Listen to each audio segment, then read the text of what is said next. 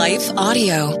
This life gets hard, but move forward to brighter days. This chapter is long, but remember to turn the page. Welcome back to Unfiltered Parenting Podcast, where Abby Johnson and Regan Long deliver the real deal of parenting to y'all completely unfiltered. Today, we have a special treat for everybody for so many reasons. And this incredible man with me today. And for those who aren't seeing this and for those who are just listening, he is actually sitting right beside me, like right smack beside me. He's traveling all over the country and it just so happened we were able to connect. So he's here in my home in Lake Norman in North Carolina and he's not yet a parent, but I feel like so many parents and families need to hear what we're going to talk about today for so many reasons. And he is a former Green Beret who is now doing so many things, just kind of setting the country on fire in a good way. And his name is John Frankman. So, John, welcome. Thanks so much for having me, Regan. It's good to be here. It's so great. And honestly, I should have probably pushed record like several minutes ago. He and I are just talking about so many amazing things. And so I, I kind of just want to like dive right in, John. So just to give everybody, so we have over 640,000 parents that follow us around the globe. And just give the what you've been through, like in the last year, like just the summation. Yeah. Well, I'll start with summer of 2020. I arrived to seven special forces groups. So I just finished the special forces qualification course. It's a couple of years of training. It took a little bit longer to move down to Florida at seven special forces group, which is where I was stationed based on kind of some COVID protocols. But I get to seventh group and I'm immediately faced with different situations where I have to figure out what are my values and how I'm going to try to live out my faith.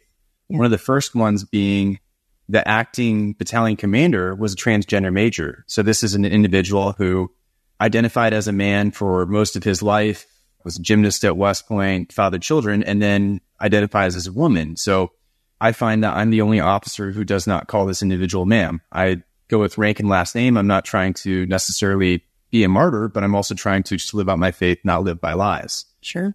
I then get to my detachment, my special forces detachment, which is in charge of 11 other individuals. So a team of 12. And the COVID shot is rolling out in 2021. Now, prior to arriving in the military, I converted the Catholic faith. I spent four years in Catholic seminary.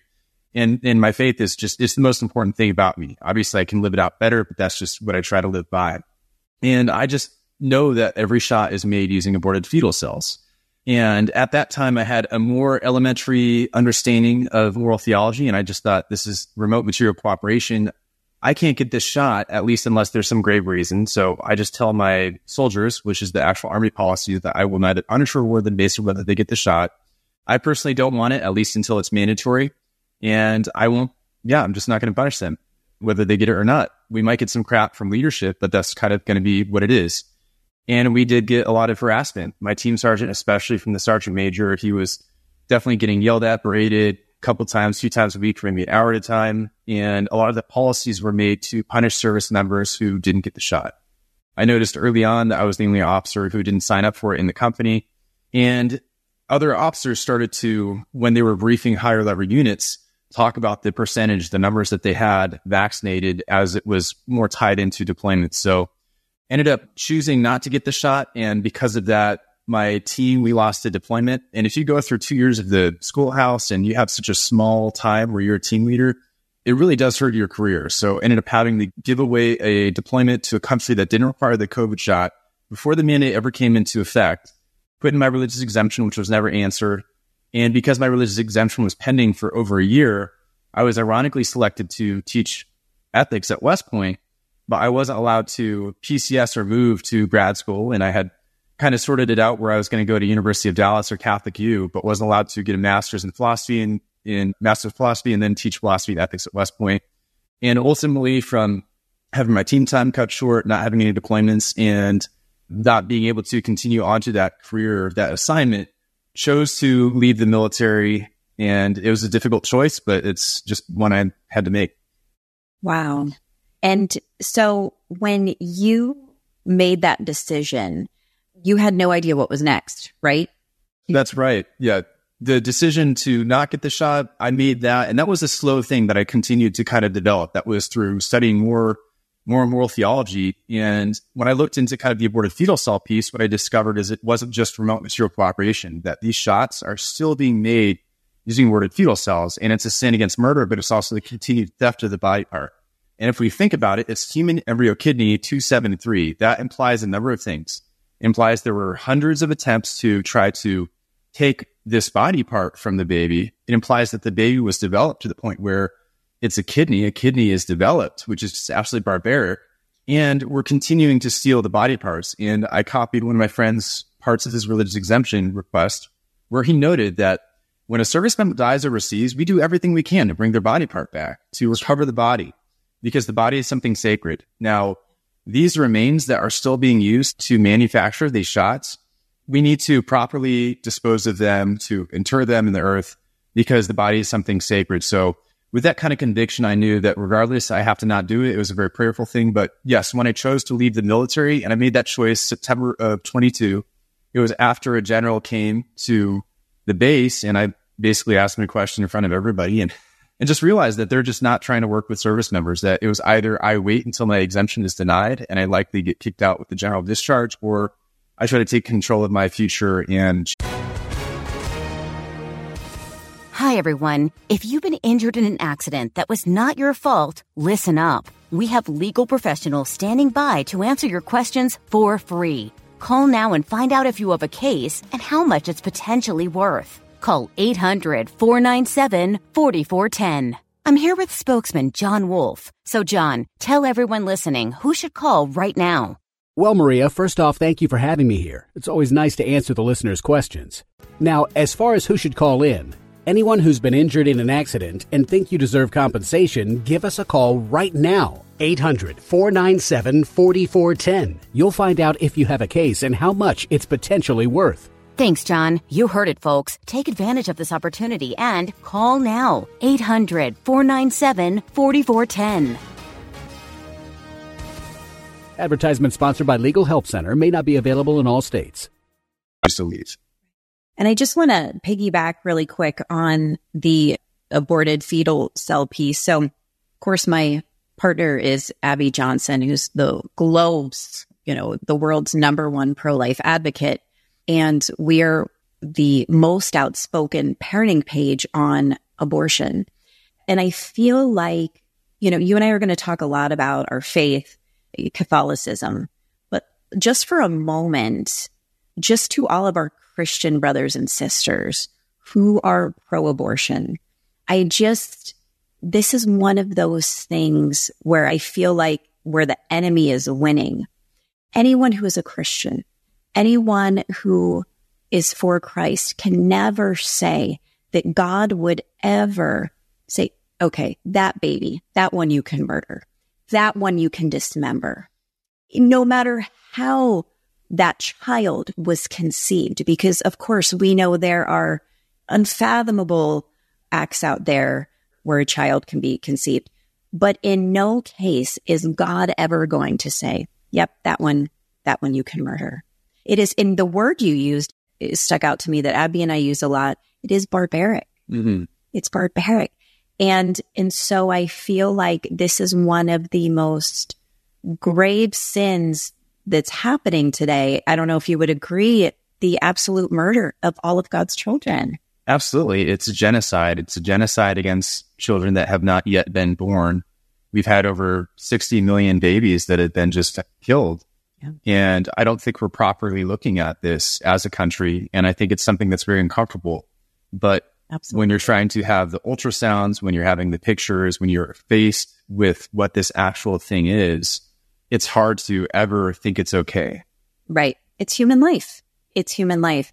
And so those are one of the, you know, and we see what the Bible tells us about lukewarm, right? And I feel like so many Christians, especially in the last few years, they're becoming lukewarm. They're, we're feeling this pressure to be loving and accepting of things that are not of God, right? Because when we speak out against these things, whether it's transgenderism, whether it's abortion, whether it's lies that are being sold to the people, whether it's shots that are should not be going into anybody, mm-hmm. right? We are looked at as at times unloving, unchristian like. It's almost a good sign for us. Would you agree? Because we are told, gee, we're going to be persecuted. Right. We're going to be persecuted.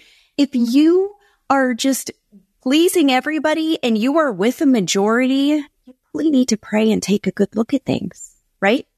Jesus talks a lot about how no servant is greater than than the master, and if they rejected him, they will reject us.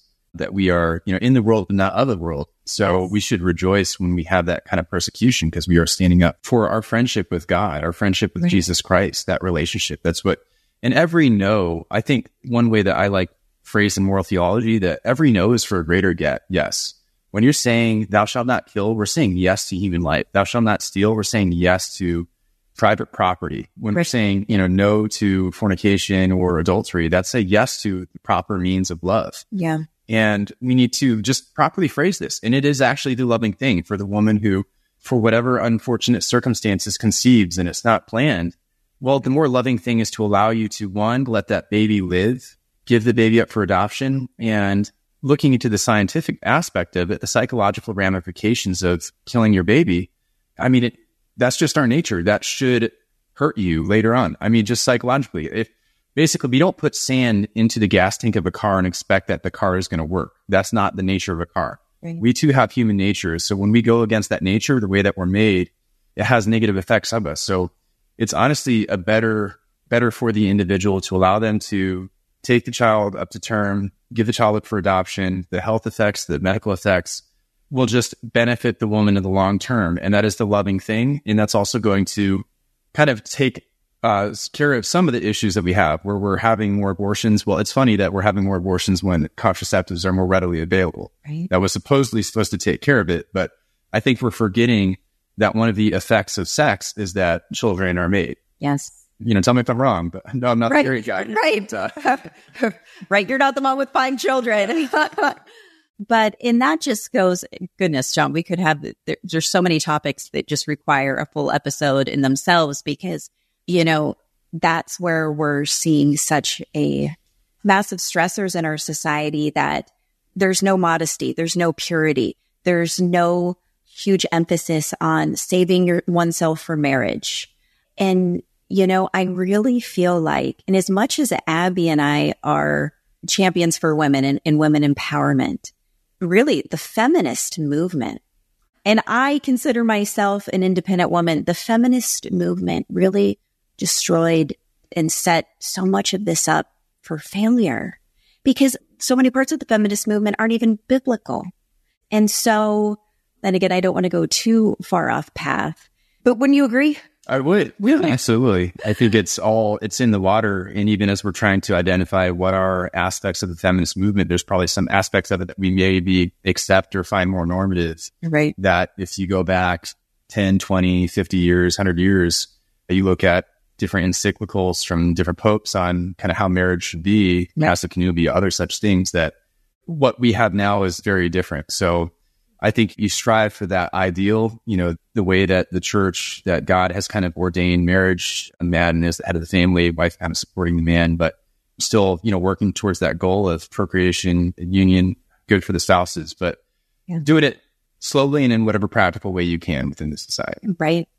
So speaking of that, I kind of want to segue into talking about your conversion to Catholicism. And what I love about this, you know, when John and I connected, what, several months ago, right? Right. A couple of months ago. One of the things that first drew me to him was, and just being very blunt, he was a diehard Catholic. And I'm like, I love this guy. But what's so interesting is he is a convert. I'm a cradle Catholic.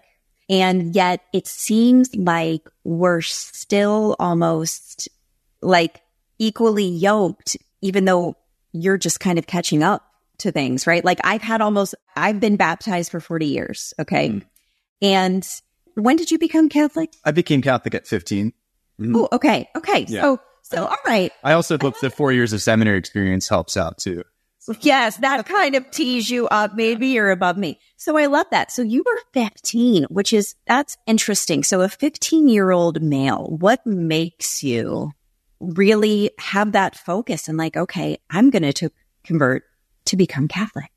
Well, obviously God is the short and easy answer, but kind of going back, my parents, they split up unfortunately when I was six. And for whatever reason, I always believed God existed, always prayed to him on a nightly basis. And even, you know, my dad, he loved me. He was part of my life, but him not being there as much always had kind of that love of God as God of father. And that was always kind of part of the identity is just being sort of a Christian who's, you know, beloved son of, of the father. And my mom took me to church maybe about once a month or so, just to whatever random Protestant church. And when I was 12, I lived with my dad in California because we were just moving around a lot. And he took me to a Presbyterian church on a weekly basis. And I knew I was just generally happier. I was doing better in school. Relationships were better. And it was just something that was just generally good. And when I went back to live with my mom at 13, it's something that I wanted to continue in my life, getting a little bit more autonomy. My stepdad, he was then in the life and they, we started going to an Episcopal church and I was baptized Episcopal when I was 13. And it was good going there. I wasn't exactly settled. And what was fortunate, my mom was teaching for the Archdiocese of Washington, DC. So she was able to get a discount for Catholic schools. So I started going to a Catholic school in DC and like everything the religion teacher is teaching, and I am in walking distance of mass, so start kind of going to mass. And even though it looks very similar to an Episcopal service, mm-hmm. like liturgically speaking, there's some kind of element there, some invisible spiritual element there to the mass that I'd never experienced anywhere else. And it was not very intellectual conversion, but it was just that this is the church I want to be a part of. Right. And another powerful aspect of it is that it wasn't a great RCIA program. The priest was, he unfortunately left the priesthood. So his kind of preaching kind of showed for it, but, and there was all kinds of liturgical abuse. So me being a more traditional guy now who prefers the Latin mass to kind of Novus Ordo, it's good for me to see that God works through very human instruments. He works through his sacraments, you know, it's all valid and decide to become Catholic. And it's kind of at that point where I started thinking about priesthood. That's amazing. I love that. And I know you and I talked about this a little bit before we started to record, but this is really profound and significant what you said. You know, so as you're starting this process, you know, the priest at the time wasn't obviously that wasn't where he was supposed to be or he didn't meet, you know, the expectations. He left the priesthood. So many people would have just let that one taste of Catholicism, that priest make that decision. Like, look at this. This is the Catholic Church due to that one priest. And that's not the case at all. I know so many, and this isn't just the Catholic Church, but I've even heard from Protestant friends where who have left their churches because they had something bad happen with one of their preachers. And so what's so disheartening for me is we're all flawed. We're all sinful. God's church is perfect. She is perfect in herself. However, the priests, the bishops, the cardinals, the pope, they all are flawed. And so we cannot let one priest or even additional priests, we cannot even let the pope determine why we enter the Catholic Church or why we stay in the Catholic Church. And so obviously I think it's no secret. If you haven't guessed yet, if you don't follow John, you need to be following him. Those who follow me know I'm extremely conservative and I'm sure everybody's picked that up by now. Both of us were extremely conservative. And I was telling John before we went live, I'm like, I don't know us because he's all over the country and he's, you know, and I'm always talking to people. He's talking to people. I'm like, are you constantly having to defend the faith, defend the church? And so we both said, yeah, like we're having a lot of those conversations. And I told him, I am not a Catholic due to this Pope any more than I'm an American due to Joe Biden. Like I'm not staying an American due to Joe Biden. Okay. Sometimes do I want to leave the country? Yes. Yes, I do. Literally, I'm like, safest countries in the world. Like where, where it has crossed my mind. Do I ever want, do I disagree with much of what this Pope has said and done? Absolutely. will I ever leave the Catholic Church due to this Pope or due to a cardinal or bishop or priest? Never. And I think that's why it's so important to understand what's why we are the one true holy apostolic church, because anyone who knows that they would never leave. Mhm. They would never leave. No. And right now, so many holy priests, so many holy bishops are speaking out saying the church is going through her passion. We are on our walk to Calvary like our savior. And unfortunately, John, I do think it's going to get worse before it gets better, but we know who has victory in the end. God wins. We know the Immaculate Heart of Mary is going to triumph, but we are, the world is in a crazy time. The church is in a crazy time. Do you know what I really love too? What I always tell people who come at me and question is in Jesse Romero. Are you familiar with him? I am, yes. he and I spoke at a conference together last year. Love him. And he's, Jesse Romero has worked closely with Father Ripperger, who's one of the world's top exorcists. Mhm.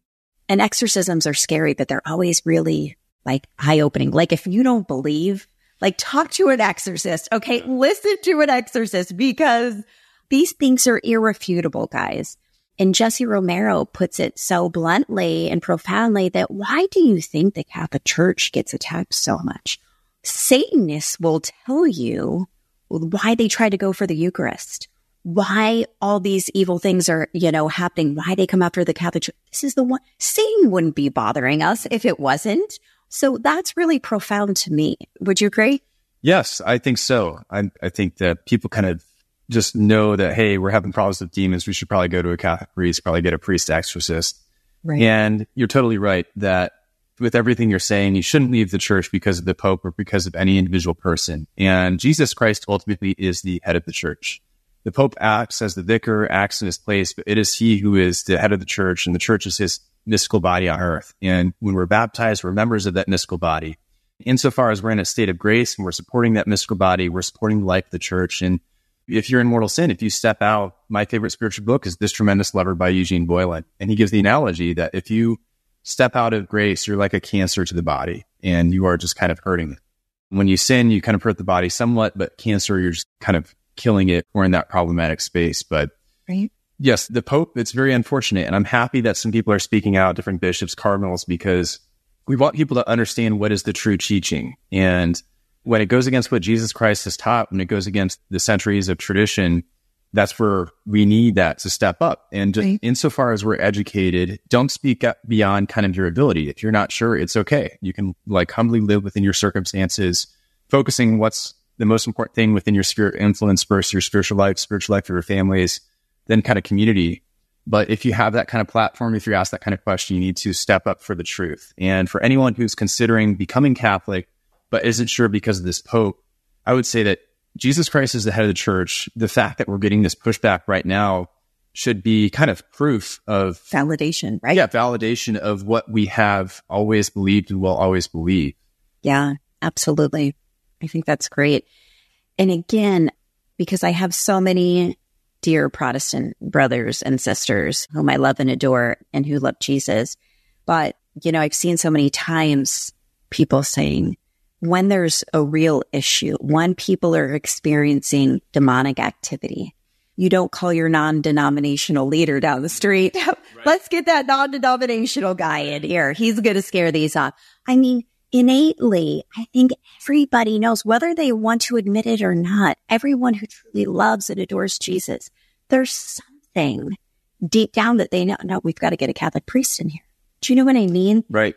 And so that's what's beautiful to me. You know, when things get serious, it's like, yeah, we got to bring in that Catholic priest. there's a lot of elements that are just kind of implied or the starting argument seems like the more obvious thing. So for example, if we're talking about what music is sacred, if you hear Gregorian chant, you know it just belongs in church. If you hear maybe guitar music that's in a praise and worship service or from a Protestant liturgy or service, you might not know that's necessarily the right music. And no one has the argument that the Presbyterian Church of the United States of America is the one true church established by Christ. That is the starting point argument for the Catholic faith, and that's something that no other church really claims. Now, Orthodox still kind of claim that, but it's just apparent when you look at 1500 years of tradition that both of these entities had all seven sacraments. If you look back at what early apostolic teaching was. So I think it was Newman who said to know history is to cease to be Protestant, but just going back to that church history. So there's a lot. And, you know, I would just encourage everyone in their relationship with Jesus Christ, whether you're Protestant, Orthodox, Catholic, and there's definitely some truth to it for sure. And that core belief in the Trinity, Father, Son, and Holy Spirit, and in Christ's two natures that he lived, suffered, died for us. You know, that's the foundational beliefs. But I think what we kind of are, where we get caught up is in the means of salvation. We both know this by faith. Right. What we're saying is that, yes, this is what happened. Now you receive that grace through being incorporated into his mystical body. Mm-hmm. That God loves you so much that he wants you to be a part of your salvation where he's going to give you the grace, but he's not going to take your free will away. He mm-hmm. wants you to cooperate with it. And if you have a once saved, always saved attitude, that's incompatible with free will. So just encourage everyone to continue to study it, read on it. I think if you just are sincerely seeking the truth and in any kind of conversation with Protestants, if I'm able to remember it, it's just to pray, you know, Lord Jesus Christ, give me the humility to admit when I'm wrong and to seek the truth clearly and may you illumine us because I think that God wants us to know the truth more than we do. So if we just humble ourselves and are cooperating with his grace, he'll help lead us to that, whatever that should be. Absolutely. And that's something I, two things I pray for daily that I constantly share with everybody is the first thing is discernment. And then the second thing is obedience because it is just such a crazy time. And there's times like in my head, it's even like a tennis match, like going back and forth and Satan's just in there, you know? And so I'm always like, Lord, just give me the discernment. Let me know. And then because we have the beautiful thing of free will, God loves us that much. When we know what God wants us to do, it's not always the thing we want to do. It's not always like the fun way. It's not always like, yep, that's not the answer I was praying for. So then it's just having the courage and the willpower to be obedient to mm-hmm. God's call. You know, something I shared this the other day, John, that was so another short but profound thing. And Mother Angelica had said this. There was only one thing everybody needed to do to get to heaven. And I was like on the edge of my seat because me, I'm an overanalyzer. I complicate things.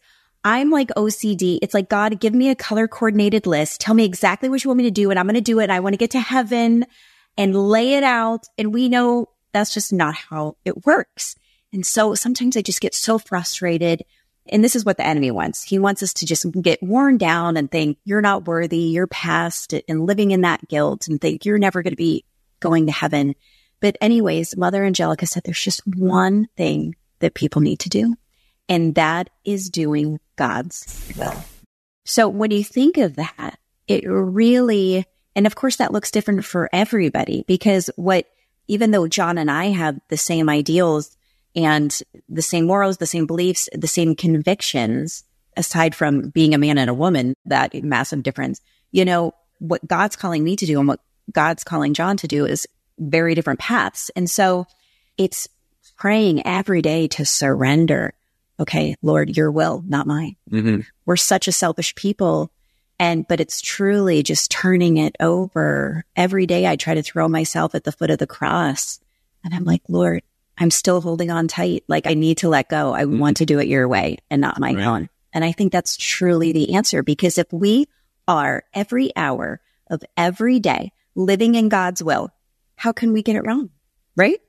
Yeah. Well, we're very sinful creatures and we do tend towards concupiscence and towards those weaknesses that we have. And we have these vices that we struggle with. And, you know, one is having to believe that God will actually free us from it. And if you go back to, you know, Council of Trent, if you go to the scriptures, Christ says, be holy as I am holy. He doesn't command us things that we can't do. You know, we're now of the light. We were of darkness, that we're a new creature, a new being. That's not just a nominal thing that that right. creates, that requires change. And Paul talks about how we were baptized into his death so that we can rise into his life. Well, we're carrying out that sentence of death every day through our baptism so that we can rise to him. So, so that kind of daily dying to self and some folks overcomplicate discernment. I think one thing to keep in mind is that 95% of what you're supposed to do is revealed to us through the scriptures, through the church's teaching. And you go through that, you analyze, you understand it well enough so you can live that out. And then as you kind of pray and you get to know the Lord's voice, you're going to have these little kind of whispers, these kind of understandings where there's some peace that will help you to understand what direction should you take. And I found just kind of mental prayer to be really profound in trying to learn. And yeah, I've had quite a crazy experience with this discernment for sure. But yeah. So speaking of that and speaking of prayer, so do you do a daily rosary? I do, yes. I love that. And so I, I kind of want to walk through like your daily or, or weekly, like Catholic faith, like what you do, but something I want to share too. And I don't know if anything like this has ever happened to you. So I always felt like I was an upstanding Catholic, never missed. I mean, unless I was like gravely ill, never missed Sunday mass. Okay. I went to confession at Easter and Christmas, showed up on the holy days of obligation.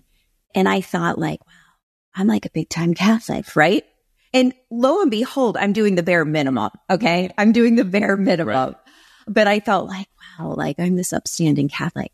And then several years ago during Lent, like I always, with Lent, we always feel like, which is coming up next Wednesday. Yeah, very soon. Ash Wednesday yeah, on um, Valentine's Day. Yeah. I always, so many people think about what they can give up.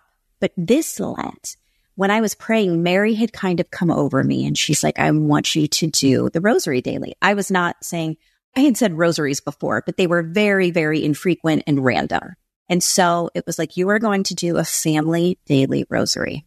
So did it every day during Lent. And then, of course, when Lent's over, I can't stop doing the rosary. It was almost like a pressure. Yeah. Like, okay, I've got to keep with the rosary. And then it's like, it's 15 minutes of my time. Mm-hmm. And course, we're human. There's sometimes like going into it, I'm like, do I want to do the rosary? No, I don't want to do the rosary, but I love the feeling after I get my rosary in. Right. Right.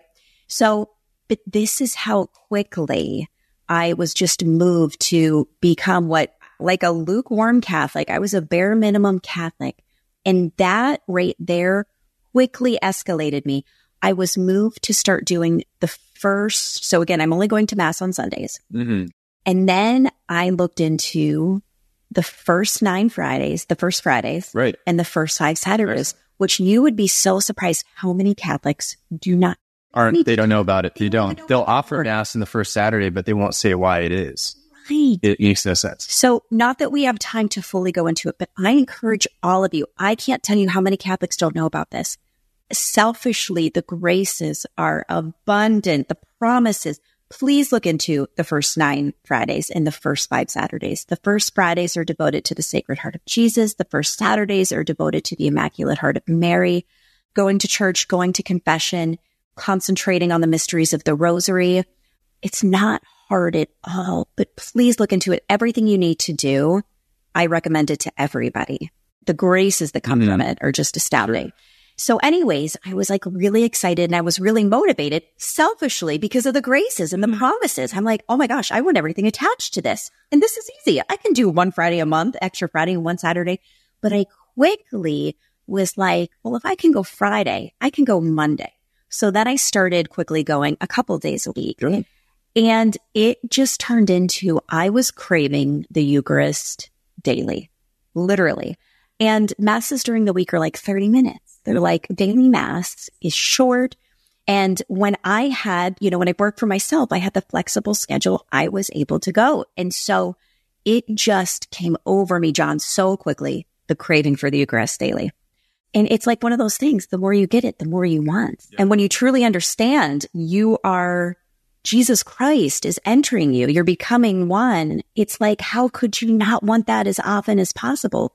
And so, you know, so I quick, then I went to, I was going to confession once a month and I felt great about that. And then I noticed I needed it more. So then I was going bi-weekly. Now I try to go weekly. Padre Pio even encouraged people Everyone needs a good dusting, even once a mm-hmm. week.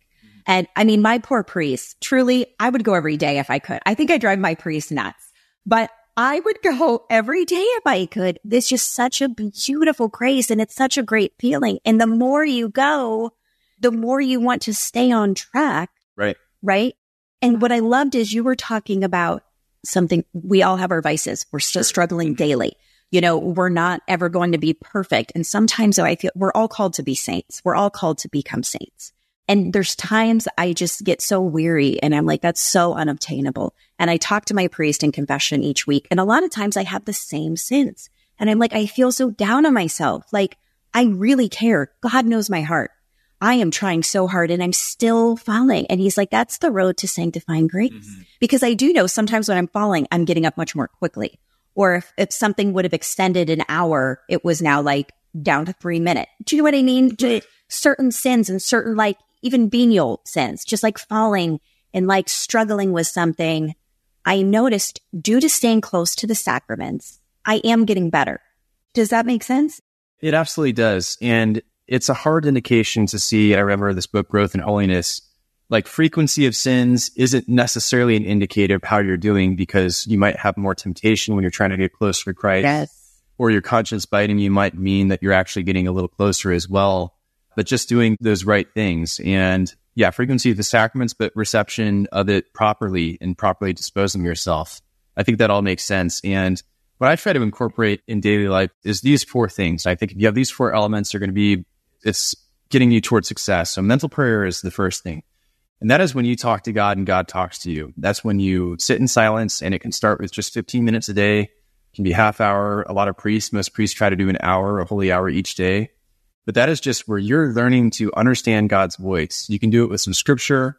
That's helpful. So that's just kind of one element where even if you're not getting anything out of it right there in the moment, you might get something later on that's revealed to you. So that's mental prayer, then spiritual reading.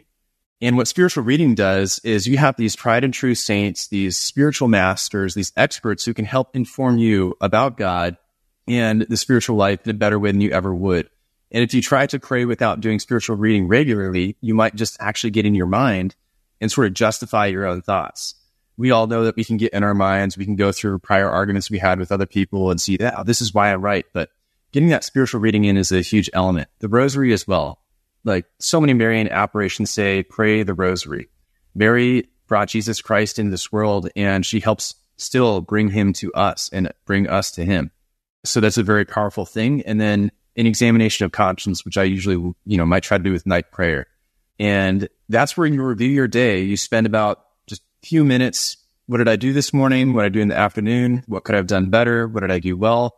Let's ask God for forgiveness and let's try to do better the next day. So if you kind of do those elements, that last one to throw in there will be penance. But I think if you do the mental prayer or doing these other things, the penance will kind of come where you'll start to understand God's voice and what specific things he wants you to do. Pay attention. Right. Love that. Love those suggestions. Speaking of Mary, so we know one of the biggest complaints people have, and this as always, I'll tell you what, I feel like I am a protective bulldog of our Blessed Mother. Like you see her back there. I have a crucifix and I have a miraculous medal around my neck. I get extremely heated and protective over her. And so many non Catholics have a massive problem with our love for Mary. And so what would you say to someone? And then I'd like to share a personal experience I had what Mary did, because like you said, Mary, Blessed Mother is the mother of Christ. And it always plagues me when people are so dismissive of her and don't give God credit. I think, do you think God would flippantly choose any woman? This one's going to be good. Let's just choose that lady. Like, would God so flippantly choose any woman to be the mother of his only most precious son. Like, you know what I mean? Mm-hmm. So, oh, I'm just going to let you interject. So, what are your thoughts on Mary, the Mary argument? It can definitely be a hang up. And it is that kind of common sense thing of if Jesus Christ is the second person of the Trinity who came into this world, what kind of vessel would God choose in order to bring the Son into the world? And there are so many different arguments and theological arguments of Adam and Eve and Mary being the new Eve, the one who's obedient, of Mary being the Ark of the Covenant, of kind of the relationship Old Testament wise between the Queen and the Son. And it's tough. A person, you know, and you can't, it's so hard to change a person's mind that they kind of have to come to it. So you just kind of present the facts the best right. you can. Right. And if you're kind of just going off divine revelation, but don't understand the relationship between faith and reason, that can make it more difficult too. So it's definitely difficult. You try to pray it out, live it out as best you can. And I mean, it's scriptural. You had Hail Mary, full of grace from the angel Gabriel to Mary. Right. You had Elizabeth seeing Mary and saying, Blessed art thou among women and blessed the fruit of thy womb. These are scriptural passages. And it's just that common sense idea that you ask other people to pray for you. Why won't you just pray to God yourself if you're asking other people on this earth? And if other people, it's just like Paul said, our God is not the God of the dead. He's the God of the living. If he's the God of the living, then these people who've gone before us and have lived holy lives are, they're at the right hand of the Father, or not the right hand, but they're in heaven with God. Right. Right. They're able to intercede for us. And they've been purified and purged to the point where they don't have sin anymore. They can better pray for us than we can often pray for ourselves, and we should befriend them. The, the church here on earth needs to be friends with the church triumphant in heaven, or the church militant here, and the church suffering in purgatory to pray for them. So I would just encourage Protestants to maybe look at some of the apparitions, and one of the apparitions might speak to you. Now, my favorite apparition is Our Lady of Guadalupe.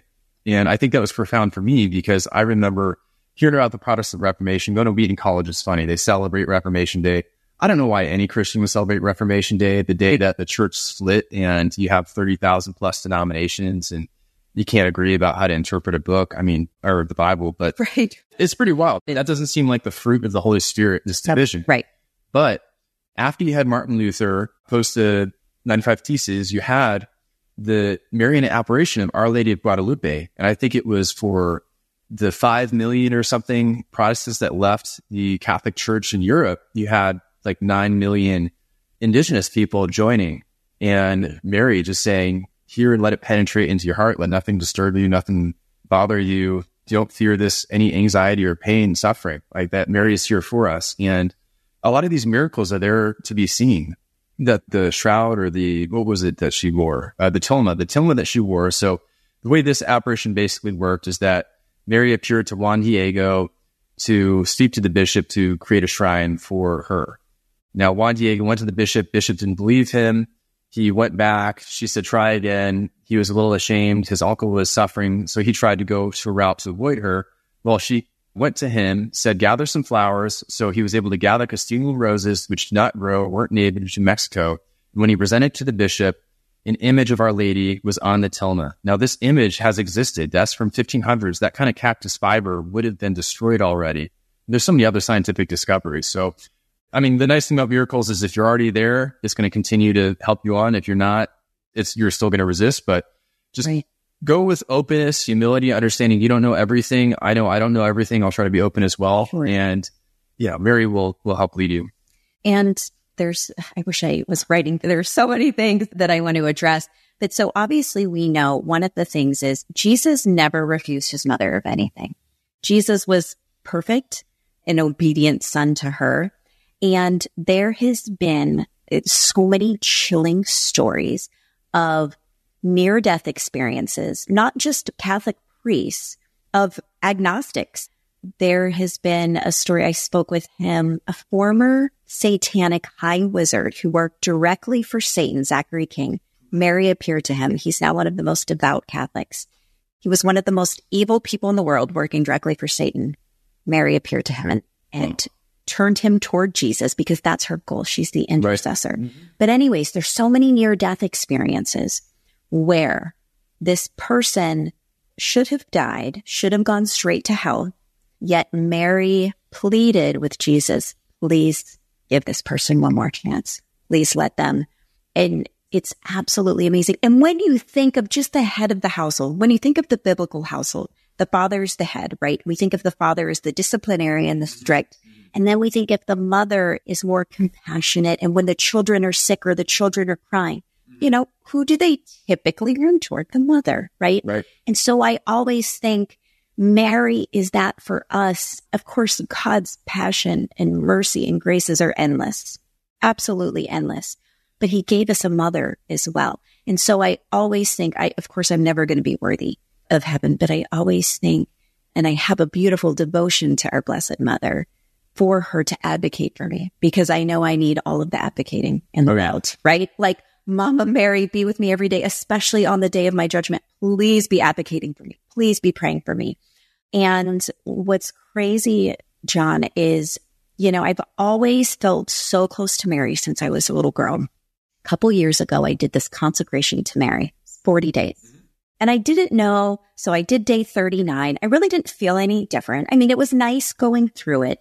And I didn't expect anything. Like, it's not like I was going to have like an apparition or an elocution or like some going to get some gift for completing this. But I'm like, okay, tomorrow's day 40. Like, great. I'm going to have it done. And I still get chills when I think about it. After I completed that, and this was a consecration to Mary, I immediately felt closer to Jesus. And I can't even tell you, it was like through my entire body, this immediate connection to Jesus more than her. And it was so profound because I'm like, that's all she wants to do is lead people to her son Mary. And whenever you see Mary, she's always bowed down. Her eyes are down. Her hands are folded up to heaven. She's so humble and all she wants is to bring people to her son. And I thought it was the most incredibly chilling thing that that was the outcome of my consecration to her. And so a lot of the times when I would start prayer, sometimes I would even, you know, a lot of times go to Mary more. And maybe it was a woman thing, like a motherly thing, that connection I had with her. And now almost always it's Jesus. It's Jesus first. And I thought, wow, that's all she wanted. That's mm-hmm. like what she really wanted. And so it's just such a beautiful thing. And the other thing, and you and I are both athletes, we're athletic, we're, you know, into like, we never question, you know, when you think of like guys getting interviewed after their NBA game or big NFL players getting interviewed after their big win.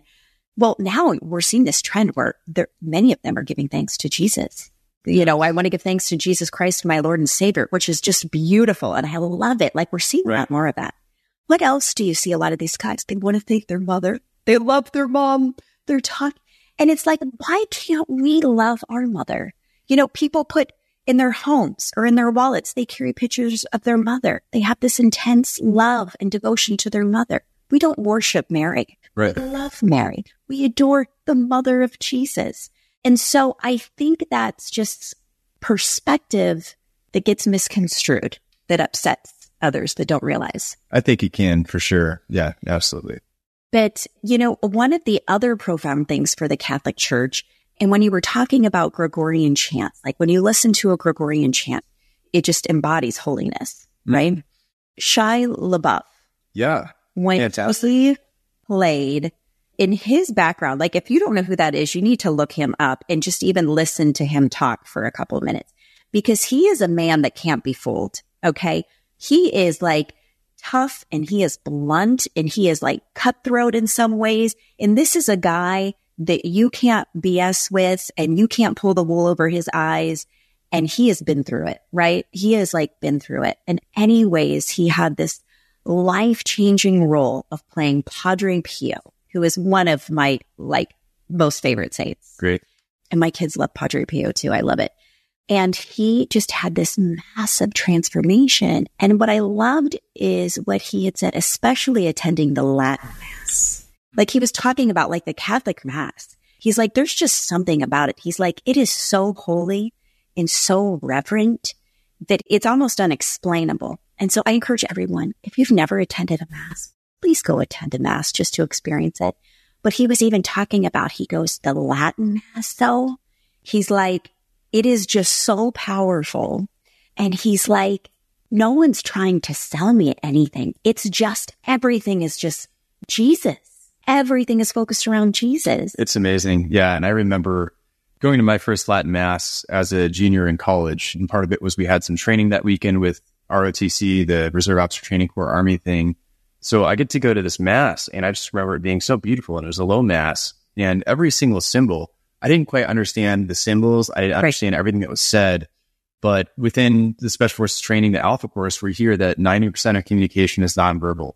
And we're learning that the medium helps to portray the message. And this medium of sanctity, of holiness, part of that Gregorian chant thing is that it's a holy method of delivery. That when you hear that kind of music, you might not know the words, but you know what it's associated with. It's associated with reverence, with Catholicism. And when the priest is facing the altar, when he goes through the most minute details of preparing the bread and wine to become Christ's body, blood, soul, and divinity, if anyone's gone to Arlington Cemetery, they're probably going to be amazed at the precision that the old guard does in order to pay respect to the deceased military members. And why shouldn't we also have that same kind of respect for, for our Lord Jesus Christ, who through his life, death, and resurrection merited for us our salvation? That's what we believe is being represented there. Right. Christ's sacrifice, his crucifixion. So I find it to be extremely powerful. Now, I still go to mass in English. I go to mass whenever I can, if I can. I mean, why not? Christ is present there. I think it's very unfortunate when there are a lot of liturgies or a lot of masses that are just not done as reverentially. And sometimes you have to say, WTF, where's the faith? And I heard that one from Father Nolan. I love that line. That's, I've never heard that. because your actions often speak louder than words. And if we believe that Christ is present in the Eucharist, why would you have a bunch of extraordinary ministers just haphazardly handling him and giving him out? Why would you receive communion on the hands when crumbs of our Lord is are going to go on your hands, on your pockets? Your hands are a lot dirtier than your mouths if the priest just goes directly to the tongue. You know, why not receive kneeling and on the tongue? So there's so many things that even in an English mass, even with the Novus Ordo liturgy, should be done better. I personally prefer the Latin Mass to much greater extent. Now, it's not the purpose of the spiritual life is union with Jesus Christ and that spiritual, that sanctifying grace, which is a sharing of his divine life. And these sacraments, these are means to that. You know, that relationship with Jesus Christ is the most important thing. And I think Protestants need to really understand that is the most important thing. We're not trying to worship these things that we have to do. The things are on behalf of the relationship itself. And I think that the better means for it is that more traditional liturgy. Right. Absolutely. I agree. And boy, I'm so glad you brought that up because something else I want to share. And one of the main takeaways, I want actually people to listen to this and to be able to have several takeaways. But I can't even tell you how my transformation over the last few years, I used to receive the Eucharist in my hand because that's what everyone was doing, right? Like everyone, that was what the majority was doing. No one was kneeling. And then when I started going to daily mass, I saw one beautiful woman. Like I envied her holiness. Literally, like this is a good way to be envious and jealous, mm-hmm. like over holiness. She would go kneel before the priest. No one else at daily mass would do this. And the way she just received our Lord like on her tongue and she was kneeling, it was so profound. I'm like, I need to stop like gazing at her. I need to get back fixed on the cross. But I knew God was moving my heart to be like, I'm calling mm-hmm. you to do this. I'm calling you to receive me this way. I'm calling you to be holier. Because again, if we all truly believe, John, that Jesus, I don't know if this was Padre Pio had said, if we all truly believe that Jesus was present, we'd be crawling in the church on our knees from the parking lot. Like if we knew our Lord, like that's the reverence we all should be showing. Mm-hmm. But anyway, so I was so moved and it took me a, a couple weeks because it is when the churches don't offer the kneelers to kneel to receive our Lord, you know, everyone's standing to receive. And even at daily mass that wasn't crowded, it took me a while because it's also, you're being humble. You're being vulnerable, like doing something that no one else is doing. Everyone's standing to receive and the first time I was like, a, I was shy. I was embarrassed. Mm. Like, oh my goodness. Okay, here I go. And I just, I'm like, okay, I'm going to do it. And I remember being so nervous, but yet I was like, this is what I'm supposed to be doing. And I never not did that again. And then my children, now all of, all of my children receive our Lord on their knees, you know, and at Sunday mass, and we have a huge church, like it is packed. And I love it that they don't even think twice about because everyone's standing to receive there, to drop to their knees to receive our Lord by mouth, that I feel like we all should be doing it that way. You know what I mean? Mm-hmm. And only the priest should be distributing our Lord because right. that bothers me too. I'm thinking, and so we always try to get in the line with the priest. Well, like the kids will dart. We'll always try to get the same thing. And we're going against what was theologically taught previously, where the priest has his hands consecrated to God so that he can, you know, actually touch God. And if you go to a traditional baptism, what you find is actually the baby's tongue is exorcised and the baby's tongue is blessed. And the purpose of that is because that's where the Eucharist is meant to be received. That's not the hands that are blessed. So the priest has his hands only blessed, not the layperson. And I remember hearing, I think the Mexican War, when the Cristeros War, you had a church that was shot up and the tabernacle just kind of busted open. There were a number of posts. One girl would crawl there daily to receive our Lord on her tongue. At the last day, she was then killed. I feel bad that I'm not remembering the name, but that's the kind of level of reverence. And it's just such a shame that we forgot about it. And the COVID restrictions very much frustrated me. And that was a huge WTF moment when in the Diocese of Raleigh, the churches were closed and the bishop said, if you no mass and no confession unless you're towards the point of death. And that is insane. And we're not putting the spiritual above the physical. One, we don't know how deadly the disease is anyway. And what about like the bubonic plague when priests were going out to like willingly die and suffer if that were what's needed? So it just really showed where that kind of level of faith and that priests were actually trying to enforce COVID policy. I remember I was dating a girl. We went into the church and we were chased down for not wearing a mask going into the church. And I went to the priest and I'm like, Hey, father, we got chased down for this. I noticed that you had only, you know, however many candles on the altar. You didn't have a altar cross. There wasn't like this amice. So if this is a human law and you're like enforcing this to the point where you have someone being chased down and there's these other divine precepts that we have and you're not doing it, what is that saying? What do you think is more important? And this is something that we need to kind of carry out in our lives, especially as the culture is less and less conducive to living out our Christian faith.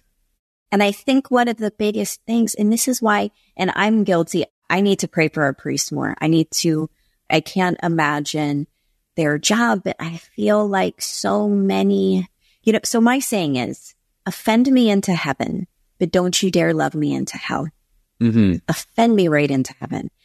And I feel like so many priests, due to pressure, they are going soft. When do we talk about hell?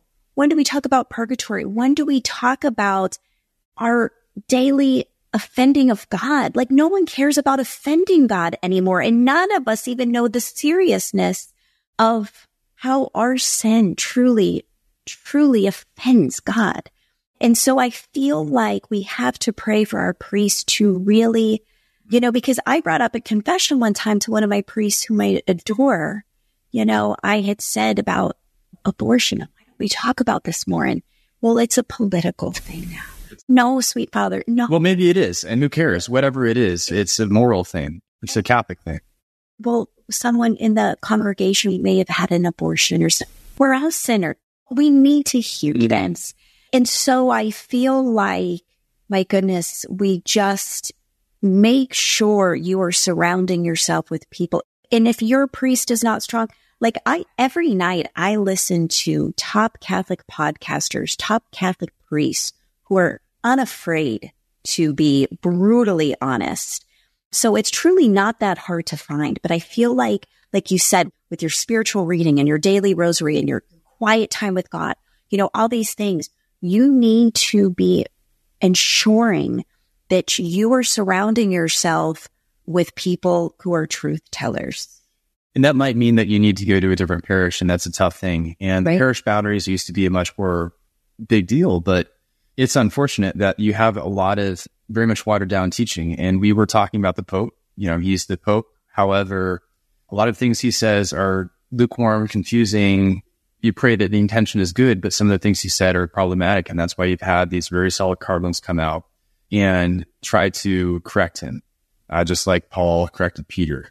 So if your priest isn't on board, if he's not helping lead you to heaven, your ultimate goal is you need to get yourself to heaven and get to your family to heaven. And if that means you're driving further to get to a more traditional mass, a mass that's more orthodox, you don't even worry about whether it's, you know, Latin or whatever. Just you want the orthodox teaching. The orthodox teaching more often than not comes with the traditional mass, but you need that orthodox teaching. You need to get yourself to heaven and to understand the faith. That is your ultimate kind of goal. Like man is made to praise, reverence, and serve God our Lord, and by this means to save his soul. Everything else is a means to that end.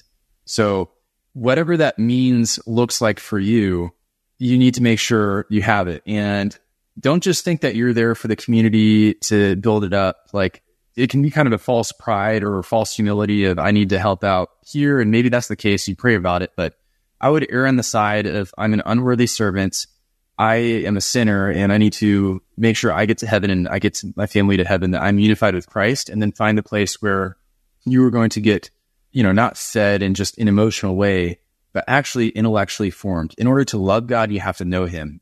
The way that we are made in his image and likeness is that we have an intellect and will, just like the angels. So You need to know God. And when you know him, you love him. That's an act of the will that's doing things that are just and good and according to his will. I love it. I love it. And I think that's, you know, as we tie things up here, I think that's a beautiful way to close. But, you know, what would you share? You know, I know you're not a father yet, but we have so many men and women who listen who are just kind of lost right now. They're feeling confused. They're feeling worn down. I mean, they're feeling the effects of these last few years that have worn us all down, right? What would you suggest to them? That stay close to Jesus Christ and getting out of this mess. It's not just going to be a political solution. It's not just going to be any kind of answer. We might not even be supposed to overcome this politically but God is allowing whatever kind of suffering, difficulty, pains in your life in that exact circumstances, He is allowing it right now for your own good, for your salvation and sanctification. No matter how bad it gets in the church, God will always give you everything you need for your holiness and salvation. Same with the government, same with whatever other circumstance or difficulty that you have within your marriage, within your family.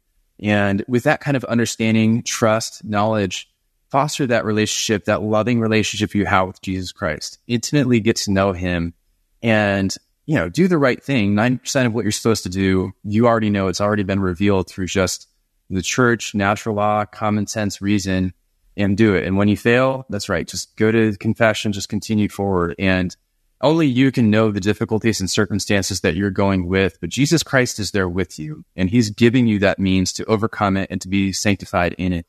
So trust in him, do more than you're doing now in order for us to get out of these circumstances with the church, with our country. It's going to take more action, but I think it's through a deep prayer life with God that he will reveal to you specifically. Regan pointed out that we're both have the same ideals, but we're both called towards it in a different way. Well, the way we're figuring out how we're called to it is through our own intimate personal relationship with Jesus Christ. So foster that. Everything else will flow through it. So just want to encourage you all in that. And if you're not happy with how things are going, look at yourself first. Yeah. Country of by the people, for the people, of the people. Well, if we don't know what the heck's going on, we don't know who we're voting for in our primaries, we're not involved at all, and it's just, you know, failing. Well, stop putting on autopilot and get a little more involved. Similarly with your church as well. And we talked about Father Ripperger. He says that you get the leaders you deserve. So try to increase your own holiness, and that's going to help increase the holiness of the church. So I know that was a little bit more than one thing, but no, I, some some closing ideas there. And please pray for me and pray for us. Yes, I love that. And so, John Frankman, if you are not following him, please look him up. So, you're on Facebook, you're on Instagram, you're on Twitter. What's the best place for people to find you and for people to support you? Sure. Well, before you follow me, follow Jesus Christ. I always want to throw that out there. And you can find me on any of those social media things if you have it. If you don't have social media, you can go to my website, johnfrankman.com. Right now, the big thing that I'm trying to push for is military accountability. So I guess militaryaccountability.com is a great website. So I'm sorry I threw a bunch out there. No, I love it. And I'm going to link all of these. Sure. I'm going to link all of your social media sites and your website so people can reach out because you are just, just from the couple months that I've gotten to know you, I see what God's doing through you. And you are on fire for Christ. And I think your mission is going to be big. It already is. And you're traveling around this country and you're talking with so many people. And it really is. And I don't want to take away your effort because you are putting in work and effort, but doesn't it almost seem organic? Like God's it's doing so this. It's so organic. I mean, we didn't get into it, but I went on, I got out of the army July 1st. Then I did an Ignatian retreat. So an eight day Ignatian retreat where I was kind of wondering, Hey God, I'm 35 and single still. You want me back in the seminary? Go on the Ignatian retreat don't get clear answer. But then on the feast day of St. Ignatius, my first op-ed gets published and it just kind of takes off. And I've had like 40 interviews, met so many congressmen. I go to Italy to try to confirm the graces. I visit the Institute of Christ the King, visit with the fraternity to figure it out and just get more clarity of just like the direction God wants. And yeah, he's making it happen. Yes, it's some effort, but I'm just an unworthy servant trying to do his will and very much not cooperating with his grace in many ways I need to. Right. But to the extent that he still works with me, you know, dumb sinner, he's doing it. So, you know, glory be to God. I love that. And that's how you know when, because I'm not saying when you're following God's will, it's going to be effortless because there are times there's so many crosses.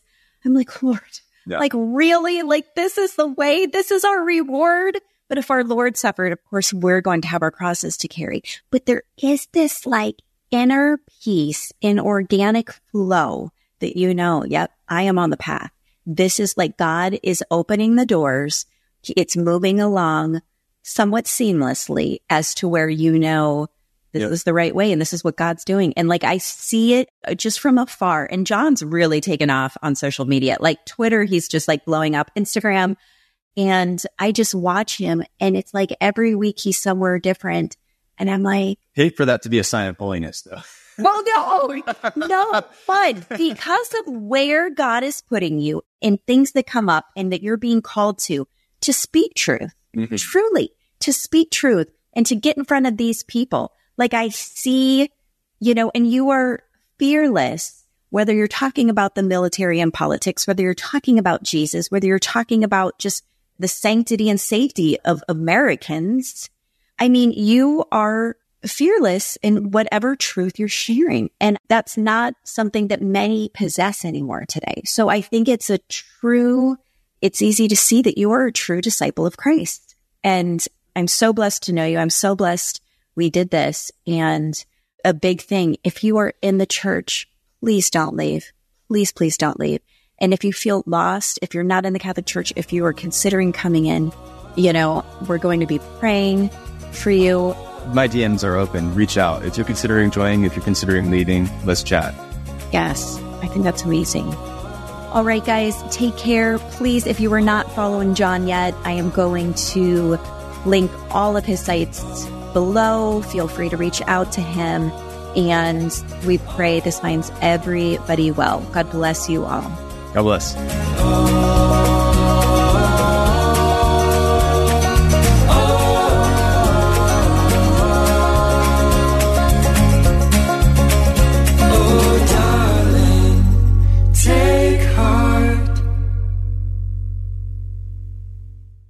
Hi, I'm Zach, And I'm Randy. and we're from Salty Saints Podcast. We're a theology and apologetics podcast. To find out more, subscribe at lifeaudio.com.